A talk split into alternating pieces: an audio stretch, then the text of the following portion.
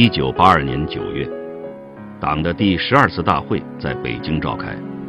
邓小平在开幕词中，第一次明确提出了建设有中国特色社会主义的提法。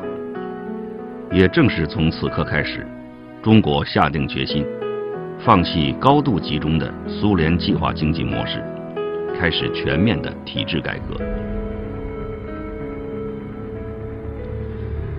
当改革的总体战略达成初步共识的时候，在经济领域，却正发生了一场激烈的动荡。由于几年的高速发展，宏观经济出现了过热和失控的景象。于是，在改革进行到第四个年头的时候，第一个寒冬降临了。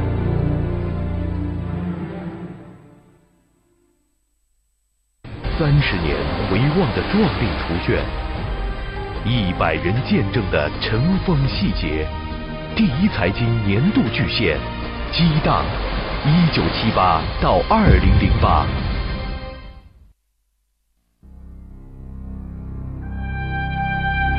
任何改革在本质上都是没有先例可循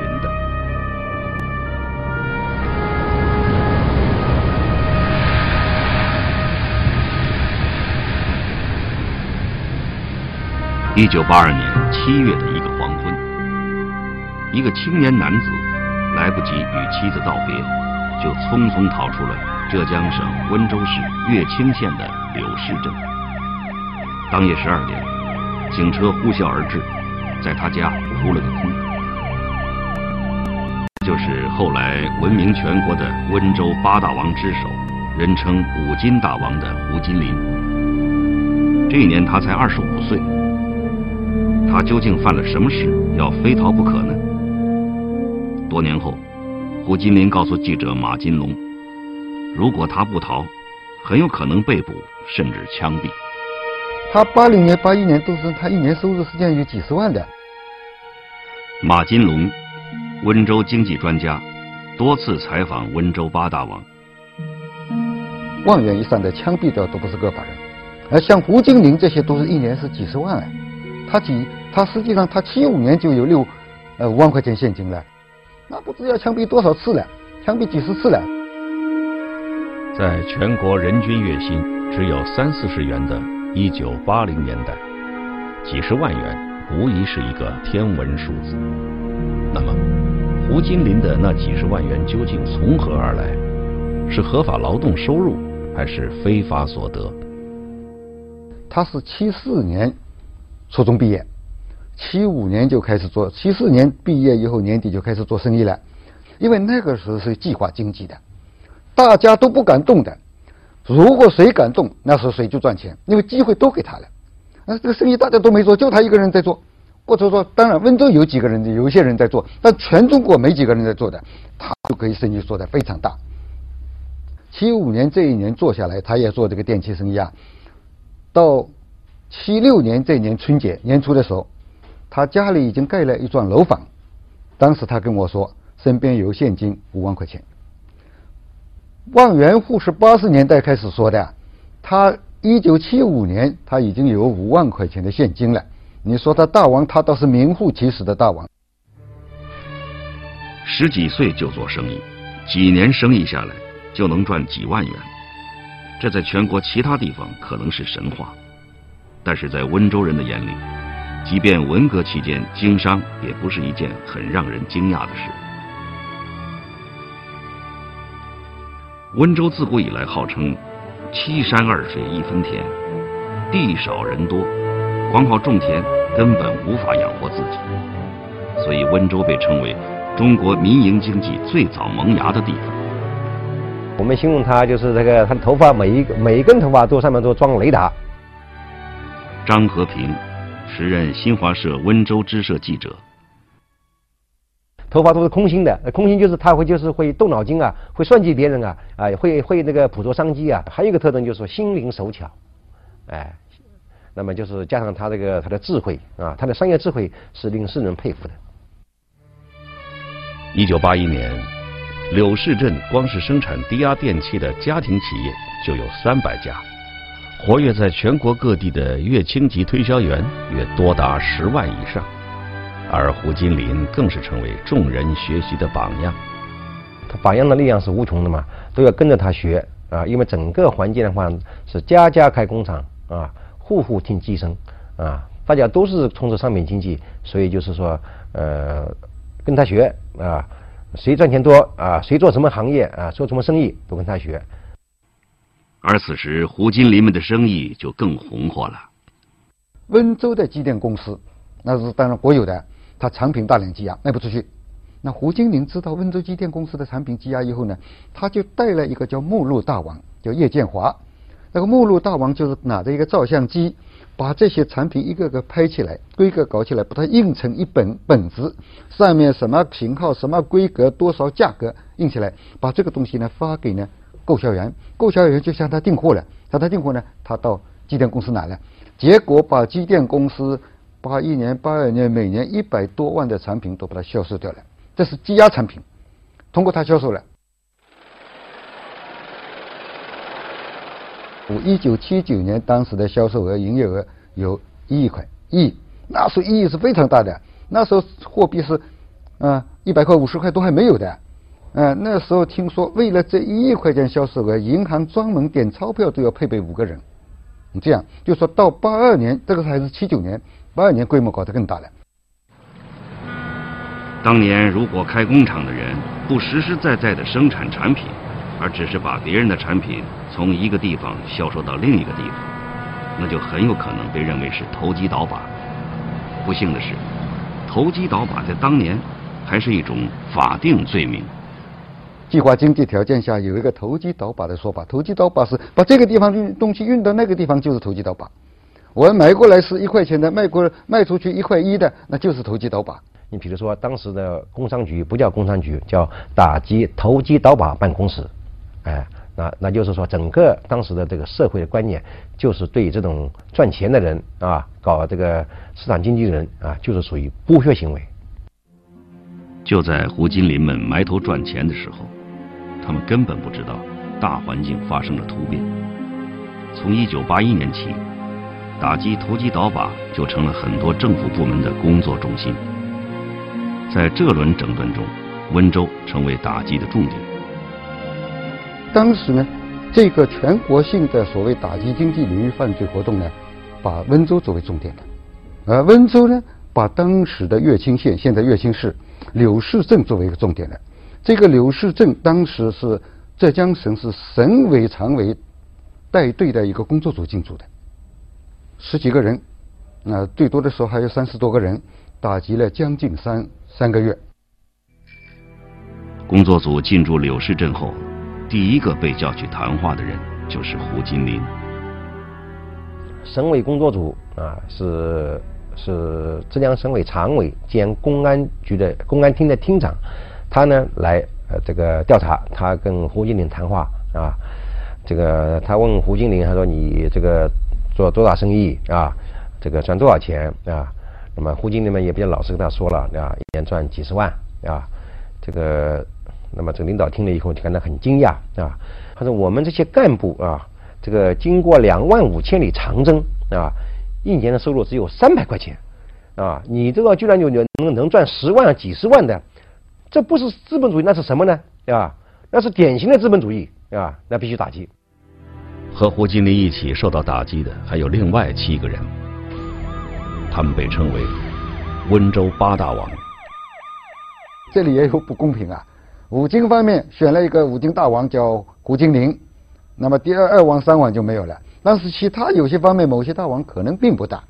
但是呢，他每个方面搞线圈的选一个，搞螺丝钉的各选一个，搞胶木的选一个，搞方砂的选一个，搞旧货的选一个，然后搞什么矿灯的选一个，就是一直凑了八个。时至今日，我们已经很难找到温州八大王当年的照片了。在仅存的一张近期合影中，我们找到了其中的六位，他们是线圈大王郑祥清，翻砂大王吴师连。电器大王郑元忠、五金大王胡金林、螺丝大王刘大元和目录大王叶建华。另外两个大王，矿灯大王程步清和旧货大王王麦谦死的死，残的残，连拍这张照片也没赶上。而在当年，面对突如其来的打击，他们中反应最快的还是胡金林。在被约谈的第二天清早，他就主动找到了工作组。他当时做的生意，那个时候是挂在柳市的通用电器厂下面，都在挂在下面的。他每一个月给通用电器厂上交，那个时候国家也没有正规的什么这些呃管理的这种这种制度的，他就反正给通用电器厂每个月交七十块钱，当时都是包的，挂在下面，不管做大做小都是包。那个时候就这样，自己就这么做的，那也不可能。呃，他是什么做账？按他收入多少交多少所得税？当时所得税这个个人所得税都还没这个说法了。他每个月交七十块钱以后，那其他都是他自己的。他是应该说他做的生意是很大的。后来八二年工作组审查他，分析了他以后，认为他呢这个税收是七十块钱不够的，要他补了多少？补了六万多。二零零七年，当胡金林在接受中央电视台采访。回忆起这段二十五年前的经历的时候，他说：“当时以为补交了六万块就没事了的想法，实在是太简单了。”最后工作组给我谈话的就留下一句话，就是说：“虽然你钱是补税了六万多，但是经济是经济，政治是政治。”就这样，胡金莲越想越不对，于是就有了连夜出逃的那一幕。他说自己呃记得当时带了两千斤的粮票，当时没有粮票是没办法吃，啊，匆匆忙忙就买了轮船票赶到上海，然后就全国到处流亡了。啊，他甚至说自己还曾经到东北的时候，看到了公共车的站牌上写着一个终点站叫夹皮沟，他就跑到夹皮沟去了。当然，他不见得是林海雪原的那个夹，他这个夹皮沟是是一个煤矿，煤矿也待过一段时间，他就流亡东逃西逃。不久，温州八大王中的六位和其他有投机倒把行为的私营业主，都先后锒铛入狱。而即便是在外逃亡两年后，自己回到柳市镇的五金大王胡金林，最终还是没有逃过这一劫。跟着这些私营业主一起倒霉的，还有乐清县柳市镇的两级领导，他们仅仅因为与工作组意见分歧。而被集体撤职。工作组认为，这个它不仅问题是在发生在这些人身上，而且发生在你这个县委、县政府这个这个帮子有问题了。最后的处理结果是，县委书记孙宝金被免职，县长林克吉被免职，还有一个县委副书记被免职，还有个县委副书记就把他派到南京农业大学去读书去了。在整顿的重灾区温州，随着对柳氏八大王的高调打击，整个经济陷入了谷底。其后三年更是徘徊不前。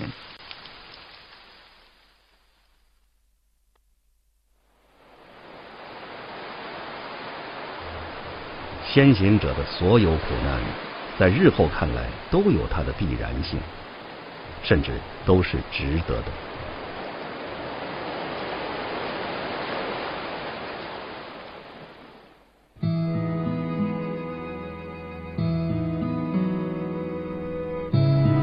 这年，一个叫刘永好的四川农民和三个兄弟一起走上了创业的道路。二十年后，这家人将成为富豪榜上的常客。七月，国家统计局进行了第三次人口普查，中国人已经十亿了。九月，解放军进行建国后第七次大裁军，一个叫任正非的基建工程兵被转业到地方。他选择去了深圳。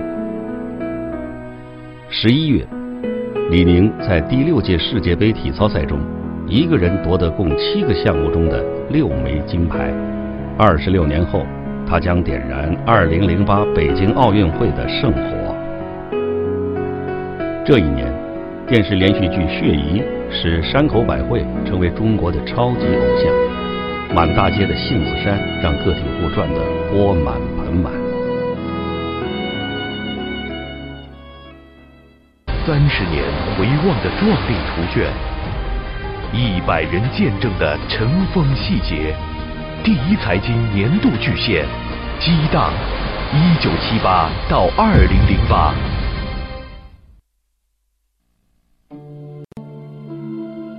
一九八二年，湖北武汉也发生了另一起与八大王事件一样轰动全国的案件。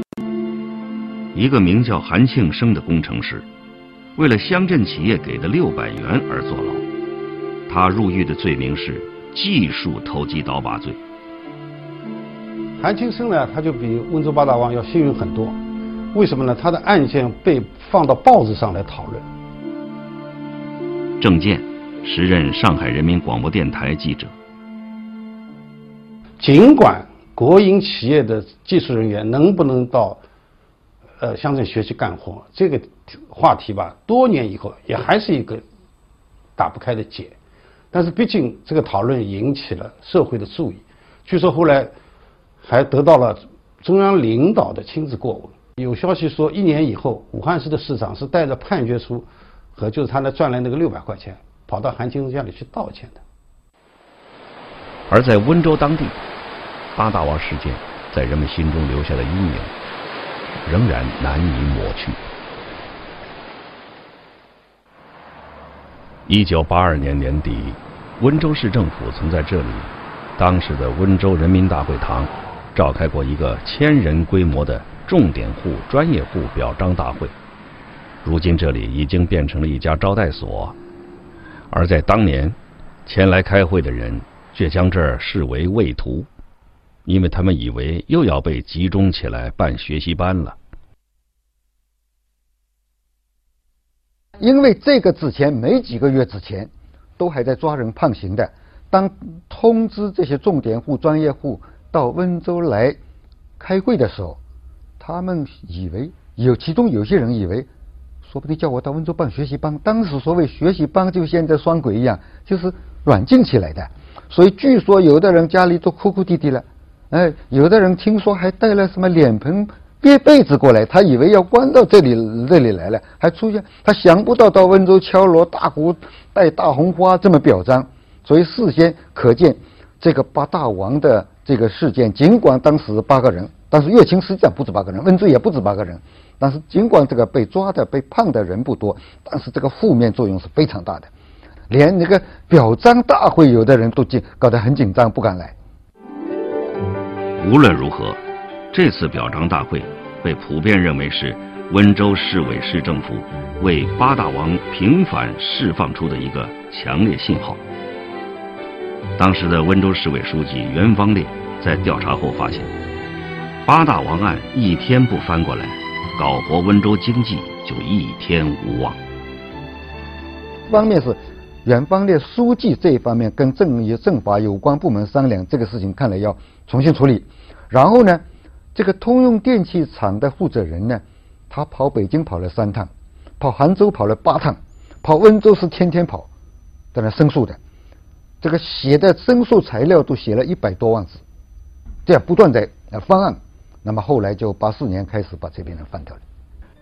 一九八四年四月，八大王全部无罪释放，收缴的财物从国库拨出，如数归还。被关了六十六天的胡金林也回到了阔别两年的家。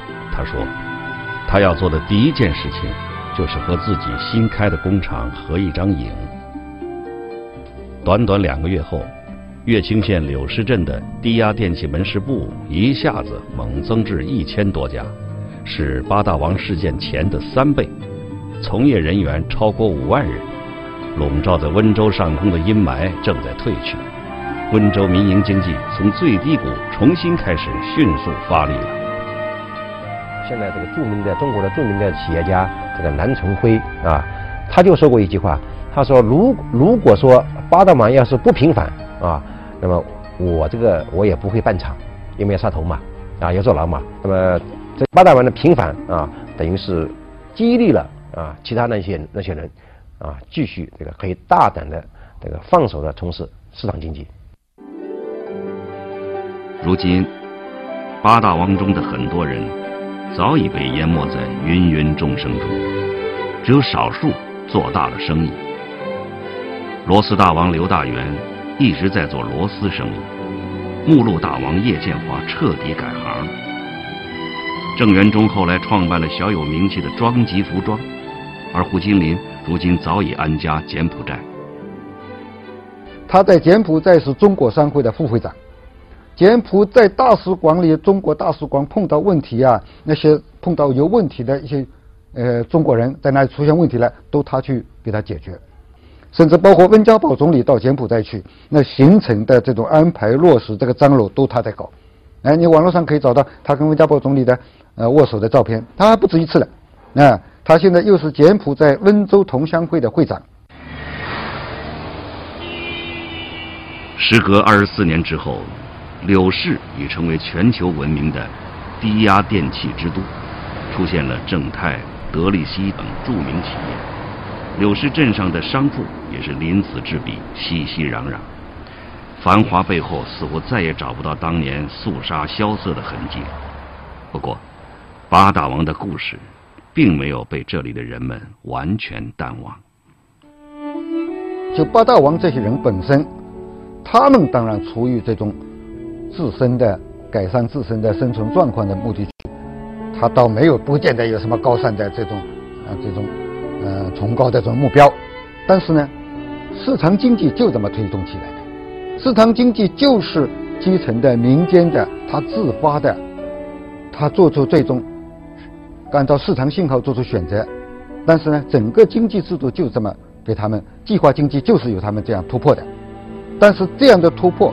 他会面临着这么大的一个压力，甚至出现被打击的，甚至抓住有可能被镇压的，说明改革是这个道路是曲折的。但是，坚持改革开放的这种力量始终在推进着改革的不断深化的。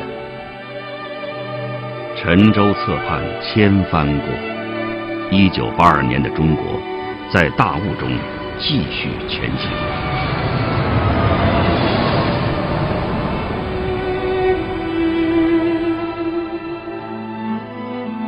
中国可能选择的道路，各种事件必须流经的渠道，比我们能够轻易想象到的更窄。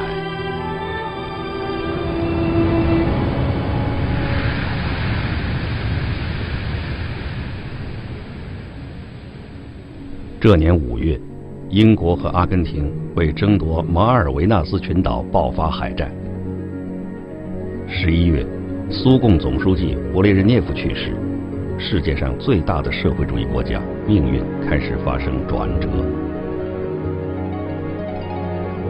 而此时中国融入世界的步伐正在加快。